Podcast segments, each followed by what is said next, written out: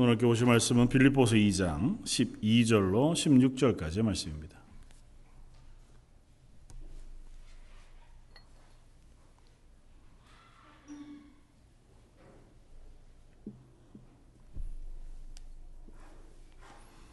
빌립보서 2장 12절로 16절까지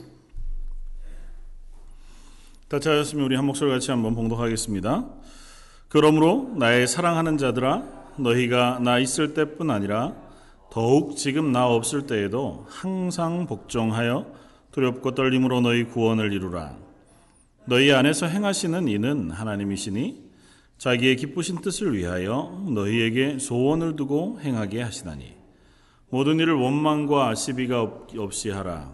이는 너희가 흠이 없고 순전하여 어그러지고 거스르는 세대 가운데서 하나님의 흠 없는 자녀로 세상에서 그들 가운데 빛들로 나타내며 생명의 말씀을 밝혀 나의 다름질이 헛되지 아니하고 수고도 헛되지 아니하므로 그리스도의 날에 내가 자랑할 것이 있게 하려 함이라. 아멘. 네, 16절까지만 읽겠습니다. 어, 오늘은 하나님의 뜻과 나의 선택이라고 하는 제목으로 함께 말씀을 어, 나누었던 중에 이제 마지막 네 번째 시간으로 우리 안에서 일하시는 하나님이라고 하는 제목으로 함께 어, 말씀을 생각해 보고자 합니다.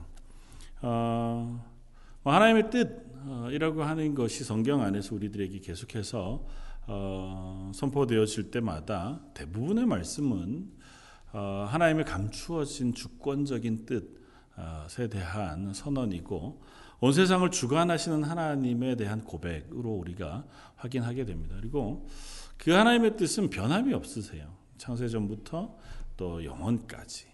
하나님의 계획은 변하시지 않고 그 뜻은 또 흔들리시지 않습니다. 그러나 그 하나님의 뜻은 주권적인, 그러니까 하나님께서 어, 드러내 보여주시지 않은 뜻, 어, 특별히 어, 선지자들을 통해서나 아주 특별한 경우에 구속사와 관련해서 어, 미리 예언해 주시는 경우는 있지만 어, 그래도 대부분은 다 가리워진 채로 어, 하나님께서 우리를 주관해 가시는 그 하나님의 뜻은 어, 우리가 그저 하나님이 우리의 삶의 주인이시다 하고 하는 고백으로만 확인할 수 있습니다. 그러니까 내가 어느 길을 가고 있는지 모르고 내가 또 하나님 앞에서 때로는 실패하고 때로는 하나님의 뜻대로 살아가기 위해서 발버둥 쳐 가지만 현재 선자리가 아 정말 이게 하나님 기뻐하시는 걸까? 또 내가 지금 제대로 살고 있는 게 맞을까? 그런 의문이 들 때, 혹은 왜 나는 이렇게 어렵지? 어, 하나님이 나를와 함께 하신다면, 하나님이 나를 지키시고 주관하시고 인도하신다면, 아, 분명히 나 나의 삶이 이것보다는 조금 평안하거나 아니면 조금 더 하나님의 어, 맡기신 일들을 감당할 수 있는 어떤 자리에 설 수 있어야 하는데 지금은 뭐 좀 심하게 얘기하면 숨 쉬는 것만으로도 참 힘든 하루하루를 살아나가는 것만으로도 내게 너무 벅찬 상황이 놓여져 있을 때라도 그때라도 하나님의 주권적인 뜻은 여전히 우리 가운데 계시다. 그 하는 사실이 어, 우리의 믿음의 고백이 되었으면 좋겠습니다. 그리고 다음에 살펴보았던 것은 그 하나님의 가리워진 주권적인 뜻 말고도 계시해 놓으신 하나님의 뜻이 있다. 그러니까 하나님께서 우리에게 알려주신 하나님의 뜻이 있는데 그건 다름이 아니라 성경 말씀, 하나님의 말씀으로 우리에게 어, 확연하게 계시해 보여주신 말씀이고 아주 단순하게 집약하면 십계명 말씀 혹은 복음서에 나오는 예수님께서 산상수훈 가운데 명령하신 명령들과 같이 또 혹은 우리가 기도 오늘 예배 전에 함께 기도했던 주기도문과 같이 하나님 우리에게 명확하게 말씀해 주신 그와 같은 어, 하나님의 뜻이 있다. 그건 대부분 도덕적인 영역에서 하나님이 우리에게 요구해 주고 계신 것이고 그걸 함축하면 어떻게 된다고요? 내 주 너희 하나님을 사랑하고 내 이웃을 내 몸과 같이 사랑하라. 그러니까 사랑의 계명으로 하나님께서 우리에게 주셨다. 그러니까 우리는 그 말씀에 명령하신 드러내서 보여주신 말씀의 명령은 우리가 지켜야 합니다. 그러니까 어, 이게 애매하지 않아요. 성경이 분명히 말씀하고 있는 것은 애매모호하지 않습니다. 그냥 분명히 하나님 하라고 하셨고 또 금하셨고 어, 하신 부분은 우리가 순종하는 것이 하나님의 뜻대로 살아가는 방법입니다. 그러니까 우리가 이제 무엇인가 결정하려고 할 때 가장 먼저 이렇게 시, 이렇게 걸러 볼 만한 걸음망이 되는 첫 번째 단계는 그거예요. 하나님의 말씀에서 금하고 있는가? 하나님의 말씀 속에서 이것을 허락하고 계신가? 그것이 제일 첫 번째 좀 큰 그물망이 되겠지만 이 길로 갈 것인가 그렇지 않을 것인가 결정하는 가장 첫 번째 어, 이유가 될 겁니다. 그건 하나님께서 어, 이것만은 너희가 지켜야 한다. 어, 너희가 그리스도인이라면 하나님의 자녀라면 이것만은 너희가 행해야 한다. 그렇게 말씀하신 것이기 때문에 그래요.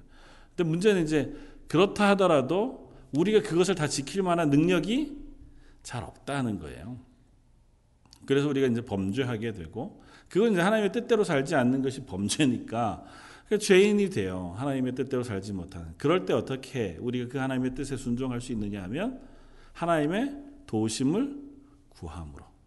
그러니까 하나님의 은혜가 우리에게 주어져야 하나님이 계시해 놓으신 보여주신 말씀에 순종할 수도 있다고 하는 것이고 지난주에는 그 다음 그 하나님의 열어 놓으시고 인도해 놓으신 그 뜻에 순종하는 것에 또 다른 한 측면에서 어, 하나님과 우리의 관계 혹은 우리와 어, 이웃과의 관계 그것을 성적인 하나님의 명령을 가지고 우리가 이해해 보았습니다. 그러니까 다른 것이 아니라 하나님은 우리에게 하나님의 뜻을 계시해 주시고 하나님의 뜻대로 살아가려고 하라고 할 때에 가장 중요하게 하나님 우리에게 명령하신 건 관계예요.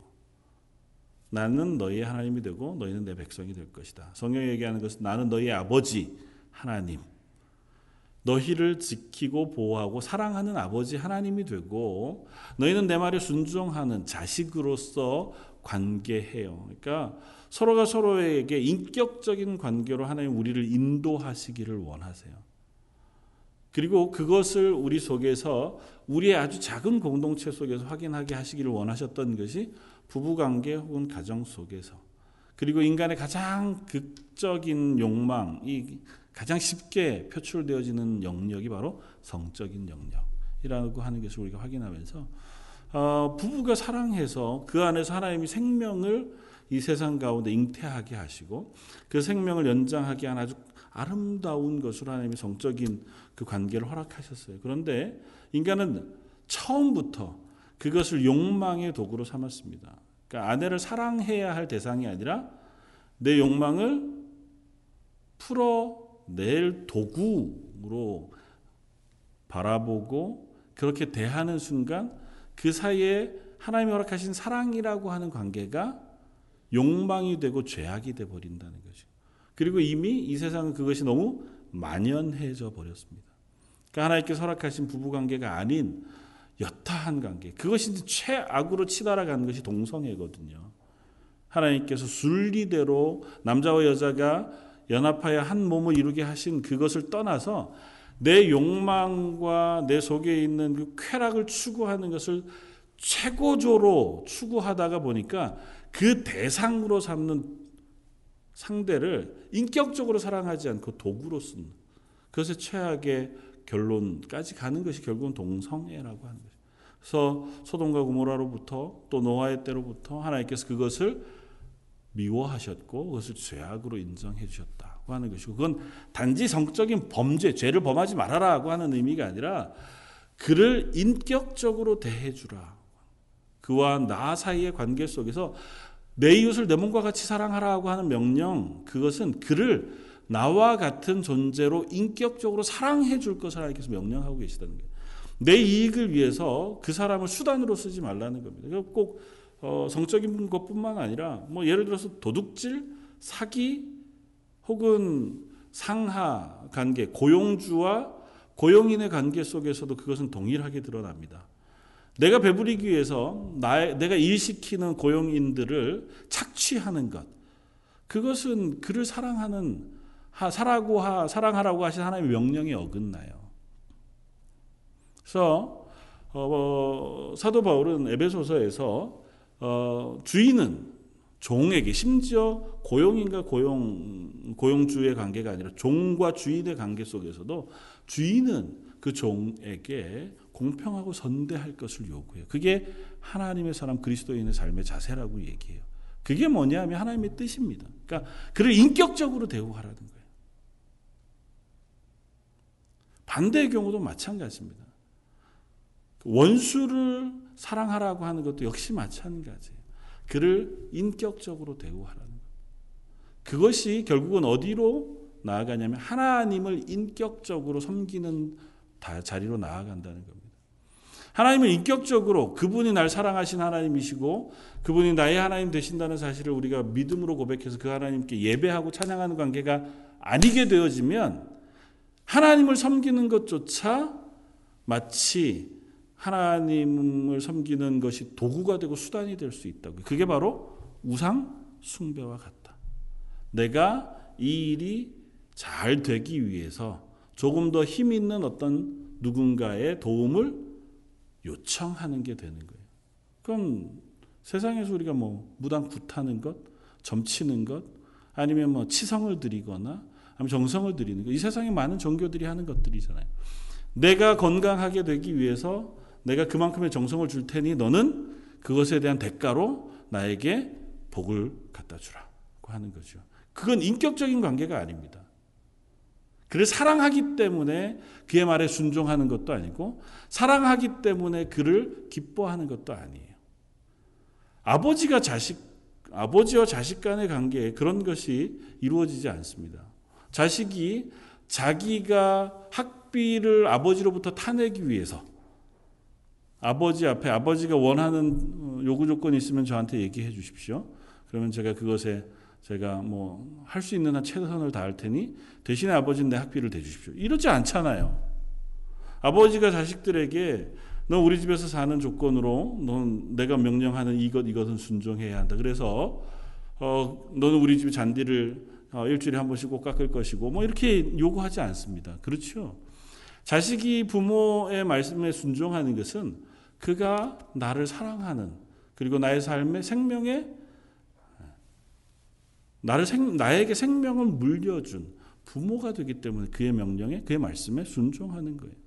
자식을 사랑하는 것은 하나님이 내게 허락하신 귀한 생명이기 때문에 그가 나의 자녀이기 때문에 그를 향하여 나보다 더한 사랑을 그에게 주는 겁니다. 하나님과 우리의 관계는 그러해야 한다는 거죠. 그러니까 하나님의 뜻에 순종한다는 것도 마찬가지입니다. 하나님의 뜻에 순종한다는 것은 그 하나님을 인격적으로 내가 사랑하고 그 하나님의 인도하심과 말씀에 순종하는 것으로 시작이 돼요. 오늘은 그 마지막 그러면 원론적인 우리의 이야기들 다 우리가 아, 어느 정도 이제 윤곽을 잡았습니다. 그렇다 해도 우리가 우리의 일상의 삶 속에 내 개인적인 무엇인가를 결정할 때는 그 안에서는 하나님의 뜻이 없는 겁니까? 어떨까요? 제일 쉽게 우리가 고민 많이 하는 것, 이사하는 것, 결혼하는 것, 직장을 구하는 것, 뭐 이런 것들은 어, 분명히 하나님께서 우리들을 향하여 가지고 계신 뜻이 있을 텐데 그것들을 어떻게 발견해야 합니까? 아니면 무엇인가 결정할 때 어떻게 결정하는 것이 하나님의 뜻 합당하게 결정하는 것입니까? 어떨까요?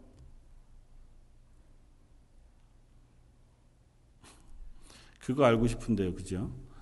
여러분들은 어떻게 결정하시나요? 가장 큰 두 가지 원칙이 있습니다. 하나는 하나님이 우리에게 허락하신 자유함. 그건 굉장히 중요합니다. 그러니까 하나님께서 우리에게 허락하신 자유함을 우리가 누리기를 하나님 원하세요. 첫 번째 조건만 확인이 되면 하나님이 우리에게 드러내 명령하신 명령 그것을 어기지 않는 그 틀 안에서라면 하나님 우리가 자유하기를 원하세요. 이것이 첫 번째 원리입니다. 아주 단순하게 얘기하면. 두 번째는 우리가 하나님의 말씀에 순종하고자 할 때 하나님 우리 마음 속에 하나님이 기뻐하시는 뜻을 깨닫게 해주세요. 그걸 오늘 본문 말씀이 이야기합니다. 오늘 본문 말씀에 2장 13절 디모데 어, 빌립보서 2장 13절 이렇게 사도 바울이 권면합니다. 너희 안에서 행하시는 이는 하나님이시니 자기의 기쁘신 뜻을 위하여 너희에게 소원을 두고 행하게 하시나니. 그러니까 하나님의 뜻을 아는 방법 그것은 어, 이 본문 이전으로 먼저 올라가서 거슬러 우리가 확인해 보면 제일 큰 원칙은 5절에 나오는 원칙이에요. 2장 5절 너희 안에 이 마음을 품으라 곧 그리스도 예수의 마음이니. 그러니까 예수 그리스도처럼만 너희가 결정하고 행동하면 그것이 바로 하나님의 뜻대로 살아갈 수 있는 가장 원칙적인 방법이다. 그러니까 저번 주 지지난 주에 우리가 함께 나누었던 것처럼 예수님이라면 어떻게 할 것인가? 예수님의 뒤를 따라서 우리가 우리의 삶을 결정하는 것이 하나님의 뜻대로 살아가는 방법. 여기에서 너희 가운데 이 마음을 품으라 예수님 곧 그리스도 예수의 마음이니 할 때 그 마음이라는 건 뭐냐 하면요. 생각과 이해와 태도를 다 포함해요. 그러니까 예수님이 어, 자신을 생각하고 또 이해하는 방식과 또 그 태도들을 다 우리가 따라서 살아갈 것을 요청합니다. 그리고 그것을 어떻게 부연 설명하냐면 6절. 그는 근본 하나님의 본체시나 하나님과 동등됨을 취할 것으로 여기지 아니하시고 오히려 자기를 비워 종의 형태를 가지사 사람들과 같이 되셨고 사람의 모양으로 나타나서 자기를 낮추시고 죽기까지 복종하셨으니 곧 십자가에 죽으심이라. 그러니까 예수, 예수 그리스도의 마음으로 그 생각과 어, 그의 판단과 이해와 태도를 한 문장으로 설명하는 것은 뭐냐면 스스로를 낮추시고 하나님의 뜻에 복종하심이에요. 나를 겸손히 낮추고 내 속에 있는 내 생각과 내 의지가 아니라 하나님의 뜻과 하나님의 명령에 전적으로 나를 낮춰 순종하는 것. 그것을 예수님이 하신 태도라고 이야기합니다. 우리가 또 살펴보았지만 겟세만의 동산에서 내 뜻대로 마옵시고 아버지의 뜻대로 어, 되기를 원하시는 기도 안에서 확인되는 것처럼 내 의지가 있지만 내 소망이 있지만 그것이 아닌 하나님의 뜻과 하나님의 말씀에 나를 복종시키는 것. 그래서 하나님의 뜻에 복종하는 것 그것이 바로 하나님의 일을 이루는 것이고 그렇게 함으로써 우리는 오히려 하나님의 뜻을 알아가게 된다고 얘기해요. 말이 좀 어폐가 있는 것 같죠? 그러나 성경은 분명히 우리들에게 그렇게 얘기합니다. 우리가 하나님의 뜻을 알려주시면 제가 복종하겠습니다가 아니고요. 하나님의 말씀에 순종할 때 우리 속에 하나님의 뜻을 알게 해주시겠다고 말씀해요. 요한복음 7장 17절 사람이 하나님의 뜻을 행하려 하면 이 교훈이 하나님께로부터 왔는지 내가 스스로 말함인지 알리라. 먼저 어떻게 해야 하는 하나님의 뜻을 행하려고 하면 이게 하나님께로부터 온 것인지 사람께로부터 으로부터 시작된 것인지 알게 될 것이라고요. 그러니까 우리가 순종해 봐야만 순종을 시작해야만 하나님의 뜻을 알 수 있다고 성경은 이야기해요. 그러니까 계시해 놓은 하나님의 말씀이 있잖아요. 계시해 놓은 하나님의 말씀에 따라서 살기 위해서 나를 순종해 놔야 그래야 그 안에서 우리 속에 하나님의 뜻을 드러내 보여주시는데 순종은 어디에 순종해요? 하나님 말씀과 계명이에요. 그 계시해 놓은 것. 아주 복잡하지 않습니다. 너 오늘 누구랑 만나고 어디로 가고 무슨 삶을 사고 하는 것 하나님께서 우리에게 계시해서 명령해 놓으시지 않았어요. 거기에 순종하라는 얘기가 아니에요. 순종은 단순합니다. 성경이 얘기해 명확히 보여준 명령, 계명, 말씀 거기에 순종하라는 겁니다. 그것에 순종할 때에 그 하나님이 나를 향하여 명령하신 하나님의 뜻들을 분명히 알게 되어진다는 겁니다. 그게 선결되지 않고 우리가 하나님의 뜻대로 살아가는 삶은 우리 속에 완성될 수 없어요. 세상을 살아가면서 내 욕심이 우선이 됩니다. 그내 의지가 우선이 돼요. 내가 판단하고 내가 계획한 것이 제일 중요합니다. 그것에 따라서 살아가면서 하나님 하나님의 뜻이 무엇입니까? 이렇게 묻는 건 어리석은 일이라는 거예요. 이미 내가 내 삶의 주인이에요. 내가 결정의 주권을 가지고 있어요. 하나님 일단 말씀해 주시면 제가 한번 생각해 보고 그거가 괜찮을 것 같으면 제가 그걸 선택해서 글로 가고 아니면 어, 제가 이쪽으로 갈 수밖에 없습니다. 하나님이 우리들에게 그런 하나님의 뜻을 알려주시지 않아요. 전적으로 우리가 하나님의 말씀에 순종하려고 할 때, 하나님이 명령하신 많지 않습니다. 아주 막 복잡하고 되게 오묘하고 해석이 필요하고 설명이 필요해서 누군가가 대단히 많이 설명해 줘야 그 그제서 순종할 수 있는 게 아니고 여러분들이 그냥 성경 안에서 읽었던 것 중에 아주 분명하게 드러나는 것들 그런 명령들이에요. 그것에 순종하려고 할 때에 우리는 하나님의 뜻대로 살아가는 삶을 살아갈 수 있습니다.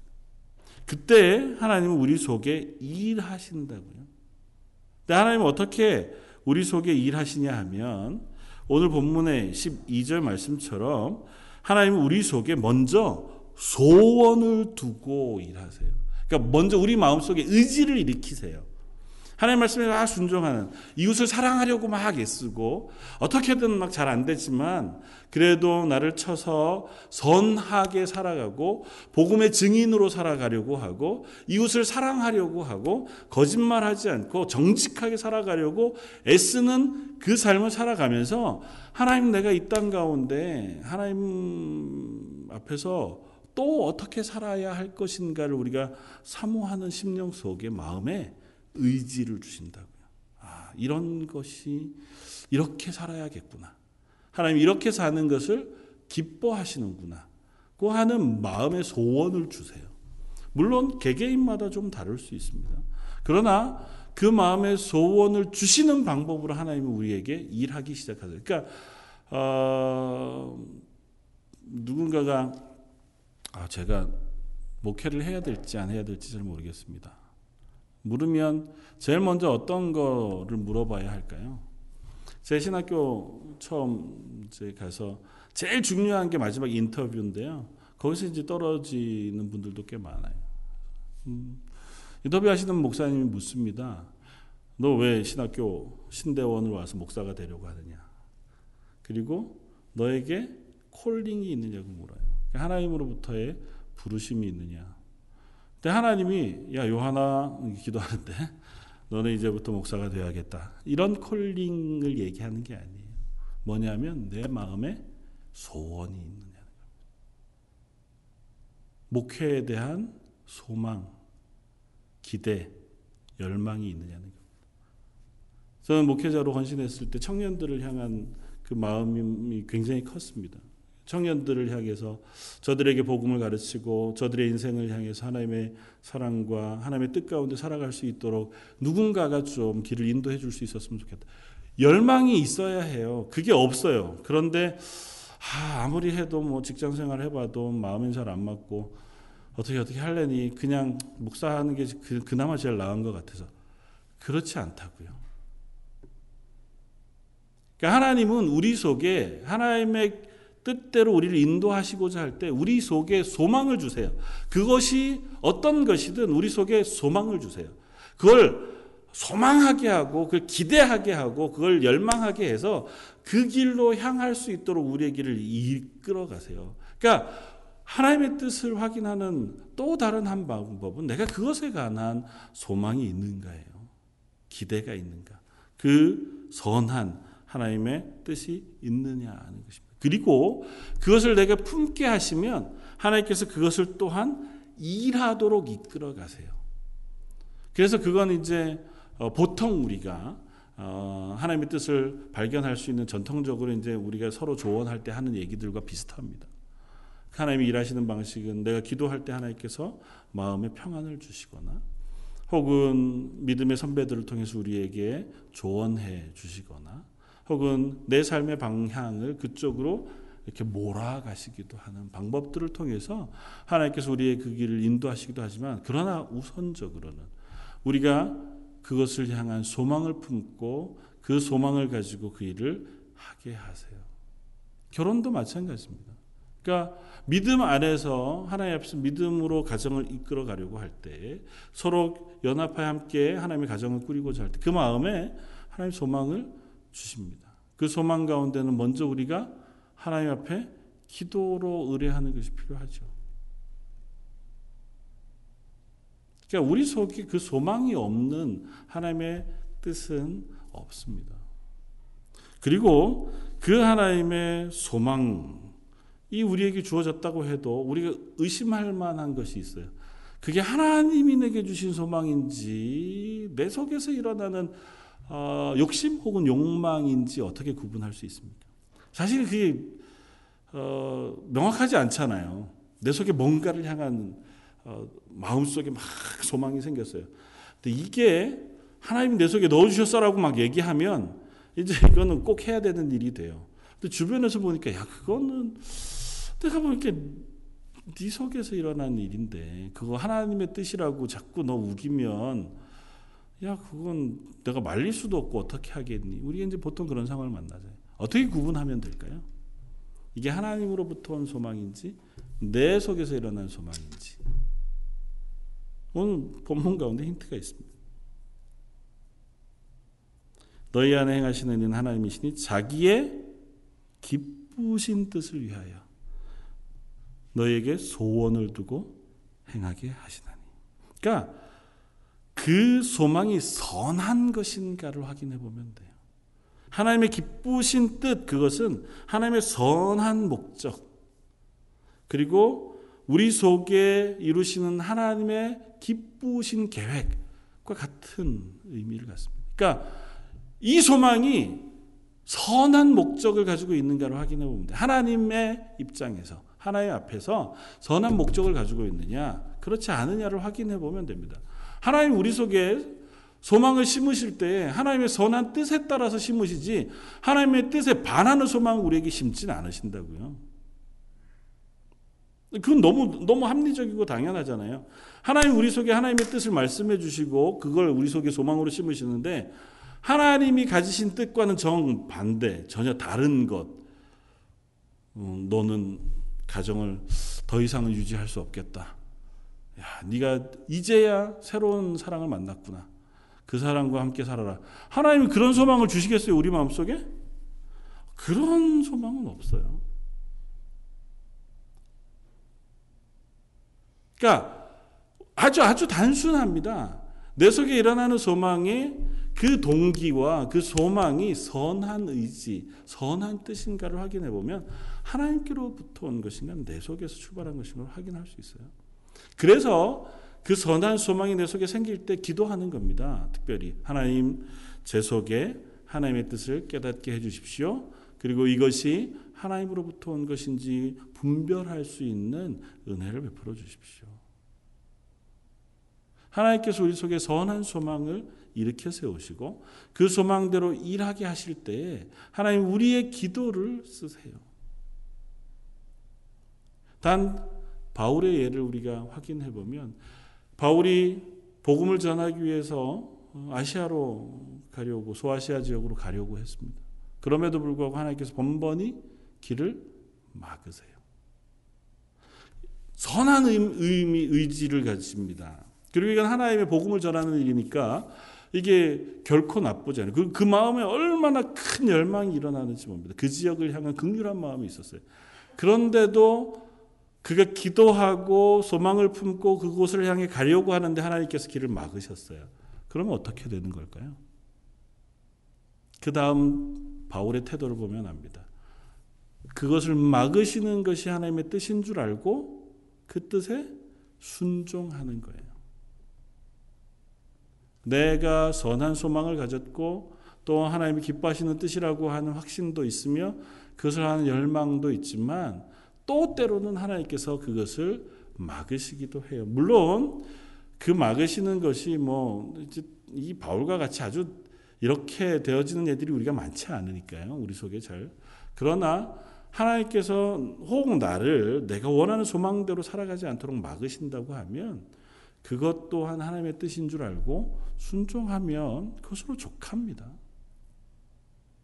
그 소망을 이루기 위해서 애썼다고 해도 나쁘지 않죠. 하나님께서 만약에 그 소망을 이루기를 원하셨다면 길을 여실 것이 분명합니다. 사도 바울이 로마에 가서 복음을 전하기를 원했습니다. 수많은 사람들이 그 길을 막았어요. 심지어 예언을 통해서 당신이 로마에 가게 되어지면 죽을 것이다. 그래서 예루살렘으로 가는 그 바울의 길을 막고 가지 말 것을 간청하고 예언했어요. 그러니까 이건 하나님께서 바울의 길을 막으시는 것 같아 보였습니다. 그럼에도 불구하고 바울의 마음속에 강한 소망이 있었어요. 그 그것을 향해 하나님의 복음을 전해야 되겠다고 하는 그의 소망을 그가 이루기를 원했습니다. 그가 그 길을 가고자 했을 때 때로는 심지어 풍랑이 있어서 그가 거반 죽을 수 있는 자격 자리에도 놓여지게 되고 또 죄수의 신분으로 재판에 옮겨지기도 했습니다. 그러나 끝까지 그가 그 복음을 전하려고 그 길을 걸어가고자 했을 때 하나님께서 결국은 그 길 가운데서 사도 바울이 로마에가 복음을 전할 수 있도록 길을 인도해 주셨습니다. 그러니까 우리가 살아가는 삶도 마찬가지예요. 그러니까 아주 단순하게는 그 안에는 자유함이 있어요. 자유함이 있고 그 안에는 우리가 그것을 향한 더 큰 소망을 가지고 그 고난에도 불구하고 넘어가려고 할 수도 있고 때로는 그것이 하나님의 뜻인 줄 알아서 그 안에서 또 다른 길을 우리가 걸어갈 수도 있죠. 그러나 그것은 자유함으로 하나님께서 우리에게 허락해 주신 것이에요. 하나님의 선한 뜻 그것에만 부합한다고 하면. 그러니까 우리가 아 이게 하나님의 뜻이 맞을까 안 맞을까 내 속에 일어나는 소망을 확인하고 두 번째는 그 소망이 하나님의 선하신 뜻 그것에 부합하는가를 확인해 보면 된다는 것입니다. 그리고 한 가지 더 이것을 우리가 확인해 볼 수 있는 시금석이 있어요. 그냥 오늘 12절 말씀만 가지고 우리가 어, 확인하면 어, 이렇습니다. 13절 말씀을 가지고 너희 안에 행하시는 이는 하나님이시니 그러니까 여기에서 표현을 너희 안이라고 표현해요. 너희 안이라고 표현하는 이 표현은 너희 마음 안에서라고 하는 뜻이 1차적으로는 있고요. 2차적으로는 너희 공동체 안에 그러니까 어몽유일 수 있습니다. 그러니까 너희 공동체 안에 하나님께서 소망을 주셔요. 그래서 첫 번째로는 아주 작은 믿음의 가정의 공동체, 그리고 구체적으로는 하나님의 교회 공동체 안에 하나님께서 같은 소망을 주시고 같은 길을 걸어갈 수 있도록 하나님께서 그 길을 인도해 주신다는 것입니다. 그러니까 믿음의 공동체 안에서 함께 신앙생활 한다는 것이 그래서 참 중요합니다. 하나님께서 그 공동체에 함께 서로 사랑하고 함께 하나님의 사람으로 길을 걸어가고자 할 때 그들 속에 같은 소망을 부어주시기도 하고 그 소망과 선한 뜻을 서로 격려하고 혹은 이끌어주고 위에 기도할 수 있는 관계를 그 안에 넣어주세요. 그러니까 한 공동체 안에 그 뜻을 확인해 볼 수 있는 은혜를 하나님께서 베풀어 주신다는 거예요. 그러니까 나 혼자 좀 불확실해요. 그럴 때 어떻게 도움을 얻냐 하면 공동체의 도움을 얻습니다. 우리 안에 우리 안에 하나님께서 선한 뜻을 일으키시고 그것을 일하게 하시는 그것을 이루게 하시는 하나님의 은혜를 베풀어 주신다는 거죠. 그래서 공동체가 참 중요합니다. 공동체 안에서 믿음의 색깔이 다 다르고 서로 어, 생각하는 바가 다르고 서로 안에 분란이 있으면 서로가 불만이 있어요. 서로가 서로를 사랑하지 못하고 아, 내가 좀 같은 교회는 다니는데 전혀 뜻이 안 맞아가지고 저 사람하고는 말도 하기 싫고 뭐 저 사람하고 같이 예배드리는 것도 힘들고 만약에 교회가 그랬다면 그 안에 하나의 뜻을 하나님께서 넣으시고 한 뜻으로 그 일을 이끌어 가시게 하시겠느냐는 거죠. 그래서 하나님의 교회가 하나가 되어야 합니다. 그러니까 하나님의 교회가 사랑해라 너희 안에 사랑이라고 하는 것으로 공동체를 만들게 하신 것이 그냥 사랑하는 게 좋기 때문만은 아니에요. 한 마음을 품어 있을 때에 하나님 앞에서 하나님의 뜻을 행하고자 할 때에도 그 안에 서로가 서로에게 위로자가 되고 격려자가 되고 또 위하여 기도하는 중보자가 되어 주시는 관계가 이루어져요. 그러니까 내 뜻을 하나님 앞에서 이 뜻으로 온전히 가고자 한 그것을 지지해 주고 확인해 줄 수 있는 가장 첫 번째 단계는 가정이라고 하는 공동체, 교회라고 하는 공동체 안에서 그 뜻을 확인해 볼 수 있다는 것입니다. 그러니까 만약에 우리가 뭐 만장일치 뭐 이런 것은 아니더라도 교회 안에 어떤 일을 추진하고자 해요. 아니 뭐 선교지를 우리가 후원하고자 해요. 그런데 또 불구하고 너무 뜻이 어, 다 달라요. 아직은 하지 말자, 누구는 하자, 어디는 많이 해야 되나, 어디 적게 해야 되나, 뭐 이런 것이 있다고 하면 하나님께서 그 뜻을 이렇게 모아 주시기를 우리가 사모하면서 기도할 필요가 있습니다. 물론 너무 다양한 사람들이 모이고 다양한 특성을 가진 사람들이 모여 있기 때문에 우리 안에서 그것이 하나가 되기가 참 쉽지는 않지만 그러나 하나님께서 하나의 공동체로 묶으신 이상 우리 가운데 믿음으로 한 교회가 되게 하시길 하나님이 원하시고 그 안에 하나의 뜻과 하나의 소망을 품게 하시기를 기뻐하시는 줄 압니다. 그래서 우리가 기도할 때 하나님 저희 런던 제일 장로 교회가 함께 하나님 앞에서 이 땅에서 믿음의 길을 걸어가게 해 주십시오. 한 소망을 품고 하나님께서 우리에게 명하신 명령 앞에 순종할 수 있는 교회가 되게 해 주십시오. 서로가 서로를 인격적으로 사랑할 수 있는 교회가 되게 해 주십시오. 그 기도가 우리에게 참 중요한 줄 압니다. 그렇게 되어질 때 우리는 하나님의 뜻을 조금씩 더 분명히 확인해 갈 수 있다는 것입니다. 그리고 여기서 또 한 가지 우리가 중요하게 생각해야 할 것은 하나님의 말씀에 순종하는 것에 대한 것입니다. 그렇다 해도 우리가 하나님의 뜻에 순종하는 것에 대해서는 고민이 있을 수 있습니다. 왜냐하면 사도 바울 역시 스스로가 하나님 앞에 하나님의 뜻에 순종하는 것에 어려움을 거듭거듭 토로하기 때문에 그래요. 그래서 고린도전서 9장 27절에 어, 보면 사도 바울이 이렇게 고백합니다. 내가 내 몸을 쳐 복종케 함은 내가 남에게 전파한 후에 자신이 도리어 버림을 당할까 두려워함이로다.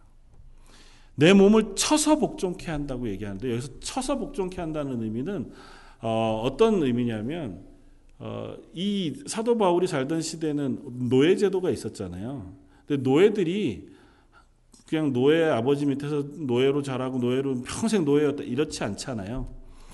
보통 어떤 사람들이 노예가 되냐면 나라와 나라가 싸워서 한 나라가 져서 그 나라가 점령을 당하면 이 나라 왕족도 노예가 되고 이 나라 뭐 장군들도 노예가 되고 이 나라 평민들도 다 노예가 돼요.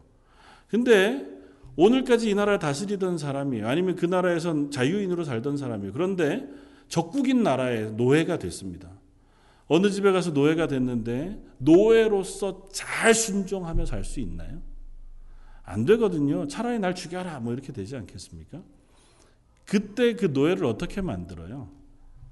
이게 선하다는 의미가 아니고요. 노예를 만드는 방식이 뭐냐면 그를 예, 매질을 하는 겁니다. 그게 고통을 주는 거예요. 그래서 그로 하여금 복종하게 하는 여기서 쳐서 복종한다는 의미는 그 의미예요. 강하게 그를 쳐서 그로 하여금 어쩔 수 없이 복종하게끔 하는 거예요. 사도 바울이 왜 이 표현을 썼냐면 내 본성과 하나님의 뜻에 순종하고자 하는 것이 부닥치면 항상 내 본성 쪽이 강해요. 하나님의 뜻에 순종하기보다 내 뜻에 따라 살아가는 것이 훨씬 더 강해요. 그래서 마치 노예들을 쳐서 복종시키듯이 내 의지를 쳐서 복종시키지 않으면 하나님의 뜻에 순종하기가 어렵다는 그 표현을 지금 이렇게 하고 있는 겁니다. 그러니까 우리는 계속해서 거듭거듭 싸움을 싸워야 해요. 하나님 뜻에 순종한다는 것은 아, 그냥 나는 신앙생활 하다가 보면 하나님 뜻대로 그냥 자연 자연스럽게 물 흐듯이 살아갈 수 있다. 그러면 얼마나 좋겠어요. 그리고 그렇게 되신 분들은 좀, 참 하나님의 은혜가 넘치는 거죠. 그러나 보통은 그렇게 잘 되지 않습니다. 우리가 이 땅에 사는 동안 몇십 년을 신앙생활을 하고 내 믿음으로 나를 잘 하나님의 말씀 앞에 순종하고자 해도 불쑥불쑥 우리 속에 일어나는 욕망과 우리 속에 일어나는 어, 죄의 속성 자들 이 고개를 들기 시작하면 하나님의 뜻에 순종하는 게 얼마나 어려운지 모릅니다. 그때마다 바울은 이야기합니다. 나를 쳐서 복종하게 하라. 그것이 순종입니다. 순종은 그래서 수동적이지 않아요. 하나님의 말씀에 순종하는 것, 하나님의 뜻에 순종하는 것은 그냥 수동적으로 명령하시면 제가 따라갈게요가 아니고요. 내 의지를 가지고 적극적으로 하나님의 뜻에 나를 복종시키는 것으로부터 시작해요. 그래서 순종은 첫 번째는 듣는 것입니다. 두 번째는 듣는 대로 행하는 것입니다. 그 듣는 것도 적극적으로 듣는 거예요. 들려주시면 제가 대답하고 아니면 안 하고 분명히 어디선가 엄마가 나를 불러서 설거지 하라고 좀 도와고 도우라고 얘기는 하는데 희미하게 들려서 못 들은 척 이렇게 하나님이 그게 명확하게 들려지면 제가 순종할게요가 아니에요. 적극적으로 듣는 겁니다. 순종은. 그러니까 적극적으로 하나님의 말씀을 읽고 묵상함으로 그 하나님의 뜻에 나를 적극적으로 순종시키는 거예요. 읽고 듣고 행하는 것으로. 그게 하나님의 뜻을 행하는 첫 번째 걸음이고 그 걸음 속에 하나님께서 하나님의 말씀을 듣고 읽고 묵상하고 그것에 순종하고자 할 때 우리 마음속에 소망을 일으키세요. 어떻게 살기를 원하시는지 하나님 우리 속에 마음을 넣으신다고요. 주로 그게 이제 부담스럽죠. 야, 이렇게 살면 안 되겠구나. 좀 더 신실하게 살아야 하는데. 말씀을 묵상하면서 살아야 되는데. 조금 더 내 이웃을 위해서 기도하면서 살아야 되는데. 또 가난한 사람들을 도우면서 조금 더 의미롭게 살아야 하는데 마음을 우리 속에 먹게 해 주신다고요. 그런 방법을 통해서 하나님의 뜻을 우리 속에 알려 주세요. 그걸 위해서 어떤 길이 있는지를 찾게 해 주세요. 그러니까 내 마음속에 그런 마음이 생기면 그것을 행할 수 있는 길을 찾는 거예요. 어떻게 하면 그것을 할 수 있을까? 어떻게 하면 내가 남들을 위해서 기도할 수 있을까? 어떻게 하면 기도하는 시간을 낼 수 있을까? 아니면 누군가 도움이 필요한 사람들에게 내가 도와줄 수 있을까? 누군가에게 복음을 전할 수 있을까? 그렇게 내 마음속에 하나님께서 마음을 주시는 것들을 실행할 수 있는 그것을 우리로 하여금 찾게 하고 그 찾고 그것을 행하게 하는 것이 바로 하나님의 뜻에 순종하여 하나님의 뜻대로 살아가게 하는 하나님의 방식이라고. 거듭 말씀드리지만 그것은 자연스럽지 않습니다. 우리의 본성에 부닥치는 싸움이 있다고요. 그래서 우리는 그 싸움을 싸우면서 이 땅에서 그리스도인으로서의 삶을 살아가야 합니다. 그러니까 하나님의 뜻대로 사는 것 쉽지 않아요. 우린 그동안 그렇게 생각했습니다. 하나님의 뜻을 하나님 말씀을 안 해주셔서 말씀만 해주시면 내가 하나님 뜻대로 살 텐데 아니요 그게 아니고요. 하나님 말씀을 명확하게 하셨는데도 그 말씀을 들으려고 하지 않고 그 뜻에 순종하려고 하지 않아서 하나님의 뜻대로 못 살아가는 경우가 훨씬 더 많았을 겁니다. 그럼에도 불구하고 감사한 것은 하나님이 이 뜻 안에 우리에게 자유함을 주셨다는 거예요. 그래서 성 아우구스티누스는 어, 이 부분에 대해서 아주 명료하게 이야기했습니다. 뭐라고 얘기하냐면 하나님을 사랑하고 내가 하고 싶은 것을 하라. 이것이 바로 하나님의 뜻이다. 다시 어떻게 해요? 하나님의 뜻은 뭐라고요? 하나님을 사랑하고 네가 하고 싶은 일을 하라. 물론 강조점이 앞에 있죠. 내가 하고 싶은 일을 하는데 그게 하나님을 사랑하는 것에 반하면 안 되죠. 그러니까 하나님을 사랑하는 것이 중요합니다. 하나님의 말씀을 사랑하는 게 중요하고 하나님이 인격적으로 나의 하나님 되시는 그 하나님을 사랑하는 게 중요해요. 그러나 그 안에서 하나님 우리에게 참 많은 것을 자유함으로 주셨어요. 아름다운 자연을 누릴 수 있는 자유도 주셨고 가족과 함께 평안한 삶을 누릴 수 있도록 또 자유를 하나님 허락하셨습니다. 그것 하나님께서 아, 싫어하시지 않습니다. 어떤 직업 가운데에서 그 직업을 통해서 기쁨을 누리거나 호돈 생계를 꾸려가거나 땀 흘려 일하여 가족을 부양하거나 하나님께서 그것에 제한을 두시지 않으셨어요. 그게 범죄하는 게 아니고 하나님의 뜻에 어긋나는 게 아니라 하나님께서 그것 속에서 그 삶을 살아가도록 그리고 그것을 기뻐하게 하셨습니다.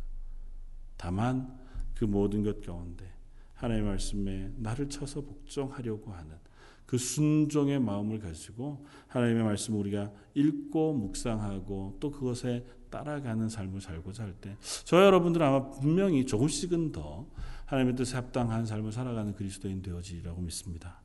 아, 앞으로도 기도하면서 하나님 제게 하나님의 뜻대로 살아가는 기쁨이 있게 해 주십시오. 그 가운데 하나님이 내 속에 주시는 소망을 깨달아 알게 하시고 그 소망을 따라서 하나님의 뜻에 순종할 수 있는 능력과 또 믿음도 허락해 주시 기도하는 저 여러분들 되시기를 주님의 이름으로 부탁을 드립니다.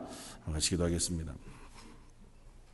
너희 안에서 행하시는 이는 하나님이시니 자기의 기쁘신 뜻을 위하여 너에게 소원을 두고 행하게 하신다고 말씀하시니 아버지 하나님 이 말씀이 저희 속에 잘 자리 잡고 하나님이 우리 속에 행하시는 그 기쁘신 소원을 저희가 깨달아 알게 해주시길 원합니다. 하나님 말씀을 묵상하고 또 기도하는 자리에 서서 우리 속에 원하시고 소망을 이루시는 하나님의 뜻을 저희가 깨달아서 그 길을 향하여 나를 낮추고 순종하여 또 그곳에서 하나님의 뜻에 따라 살아가는 삶을 살게 해주시고 그 삶 속에서 하나님이 경험케 하시는 복과 은혜와 기쁨을 누리는 저희들 되게 해주십시오. 여전히 저희들 속의 본성이 죄를 향해 달려가고 또 우리의 욕망을 이루기 위하여 어, 하나님의 뜻을 어긋 행하는 자리로 우리 이끌어 갑니다. 그때마다 하나님께서 저희를 극률히 여기셔서 예수 그리스도의 은혜 그 보혈의 피로 저희를 다시 하나님의 뜻 가운데로 인도해 주옵소서. 그래 하나님의 은혜가 저희와 저희 가정, 저희 교회를 온전히 인도해 가는 것을 경험하는 매일매일 또 올 한 해가 되게 하여 주옵소서. 오늘 말씀 예수님 이름으로 기도드립니다. 아멘.